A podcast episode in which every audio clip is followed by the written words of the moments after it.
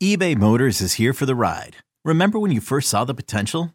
And then through some elbow grease, fresh installs, and a whole lot of love, you transformed 100,000 miles and a body full of rust into a drive that's all your own. Look to your left, look to your right. It's official. No one's got a ride like this.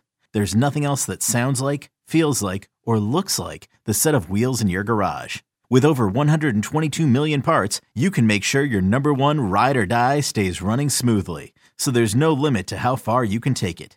Brake kits, turbochargers, engines, exhaust kits, roof racks, LED headlights, bumpers, whatever your baby needs, eBay Motors has it. And with eBay Guaranteed Fit, it's guaranteed to fit your ride the first time, every time, or your money back. Plus, at these prices, well, you're burning rubber, not cash. Keep your ride or die alive at ebaymotors.com. Eligible items only. Exclusions apply. You could spend the weekend doing the same old whatever, or you could conquer the weekend in the all-new Hyundai Santa Fe. Visit HyundaiUSA.com for more details. Hyundai, there's joy in every journey. This episode is brought to you by Progressive Insurance. Whether you love true crime or comedy, celebrity interviews or news, you call the shots on what's in your podcast queue. And guess what? Now you can call them on your auto insurance too with the Name Your Price tool from Progressive. It works just the way it sounds. You tell Progressive how much you want to pay for car insurance, and they'll show you coverage options that fit your budget.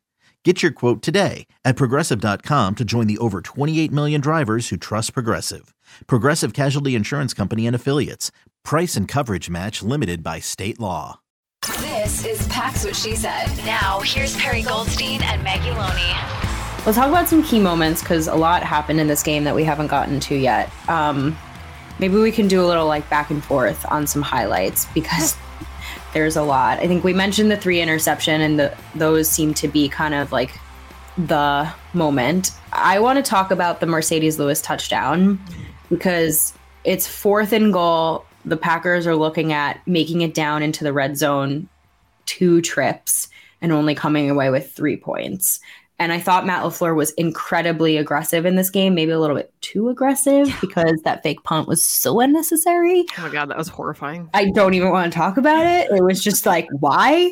Um, but I liked the aggression because you have to be aggressive. Like you said at the very beginning of the show, this Miami offense can score a touchdown. We saw it one play, 84 yards, seven, right? So you you do have to be aggressive. And so I like that he was like we're going to go for this. And I thought it was a beautiful play call, to be honest. He put four tight ends on the field. You think they're going to just run it up the gut, and they don't. Marcedes Lewis, their 39 year old blocking tight end who barely gets any touches, leaks out. He's wide open because who's blocking him? And Big Dog gets a touchdown. And now all of a sudden it's tie game 10 10. And it's just a very, very, very different feeling and momentum than going down there two red zone trips, three points. Right, just such a different game at that point. Um, so I thought Matt had some questionable moments in this game, but this was not one of them. This was the right decision, the right play call in the right moment, and Rodgers just had to kind of lob the ball up uh, to to Marcedes Lewis. So I'm really curious your thoughts on this too. Um, talking about like towards the end of the game, you know, it's obviously 23 20 AJ Dillon gets tripped up, could have been a touchdown, kind of would have sealed the game at that point. And the Packers kick a field goal. How did you feel about their decision to kick a field goal? Because knowing how aggressive Matt LaFleur was the entirety of the game, I was kind of surprised he did it, but I was also kind of relieved that he did it because it felt like the defense was going to be able to do enough to prevent a field goal or a touchdown, maybe not a field goal. So giving them that extra buffer. Yeah. I was definitely more of the camp like go for it because I think if you dagger it there, it's done. But in hindsight, they were able to drain the clock a lot in those moments. And I think actually like clock management and knowing that Miami didn't have any timeouts left gave the defense a little bit more to work with, mm-hmm. right? Because you keep everybody in bounds, you keep everything in front of you you force the Dolphins to try to make big explosive plays because that's all they can do to the sidelines to get out of bounds because they have no timeouts. Like you're allowing your defense to actually just like dictate a little bit more. So I'm always going to advocate for the touchdown. I don't like watching LaFleur be conservative. I think it actually goes like against his nature. You have 12, and I know we've been saying Rodgers hasn't been his best, but like in those moments, I, I think I want 12 throwing the ball. However, it ended up being the right decision. And I think it doesn't matter. If they lose that game and the defense gives up, you know, another explosive play to Tyreek Hill, touchdown, game over, you're looking at this decision very differently. Um, it just felt off from the aggression of like the entire game. You ready? Showtime. On May 3rd, summer starts with The Fall Guy. Let's do it later. Let's drink a spicy margarita. Make some bad decisions. Yes. Audiences are falling in love with the most entertaining film of the year. Fall guy. Fall Guy. Fall guy. That's what the poster said. See Ryan Gosling and Emily Blunt in the movie critics say exists to make you happy. Trying to make it out? Nope. Because I don't either. It's not what I'm into right now. What are you into? Talking. Yeah. The Fall Guy. Only in theaters May 3rd. Rated PG-13. Yeah, I agree. Um, I'm going to say that one of my plays of the game was the beautiful sideline grab um, that Allen Lazard had, where that just felt like a vintage Rodgers throw, a vintage catch. Like, I feel like there's been moments, especially with Christian Watson now being injured. Hopefully, he's able to come back for the Vikings game. You know, there it feels like there would be some like redemption arc there, as stupid as that sounds, after he had the drop. Yeah. You know, to open up the That season. no one can stop talking about. Literally, the broadcast too had to bring it up repeatedly. But you know, if uh, if he was able to go put up some big numbers against the Vikings, that would be a lot of fun, especially considering you know where the pick came from for him in the first place. But yeah, I mean, I think those were the moments too where you know we were talking so much about Christian Watson and Romeo Doubs was was getting looks, and you know for Aaron Jones and AJ Dillon to be kind of non-factors for a large part of the game. For him to be able to to connect with Lazard, it's like a reminder, like, hey, you know, these guys still they're on the same page, they get it. Um, I Cobb didn't have necessarily a, a, really big game, but it was nice to see kind of everybody as a playmaker. Tonyan having a catch, so maybe that was my point. Is just I liked seeing everybody get involved. I know you mentioned Big Dog, obviously, but you know Josiah DeGuara had a wheel route, I think, at one point. So just Patrick Taylor with the big 17 yard grab. That was awesome. That was awesome. Um, yeah, I think I don't know if this was my favorite game ever from this Packers offense because I just don't think this Packers offense runs efficiently when they're unbalanced.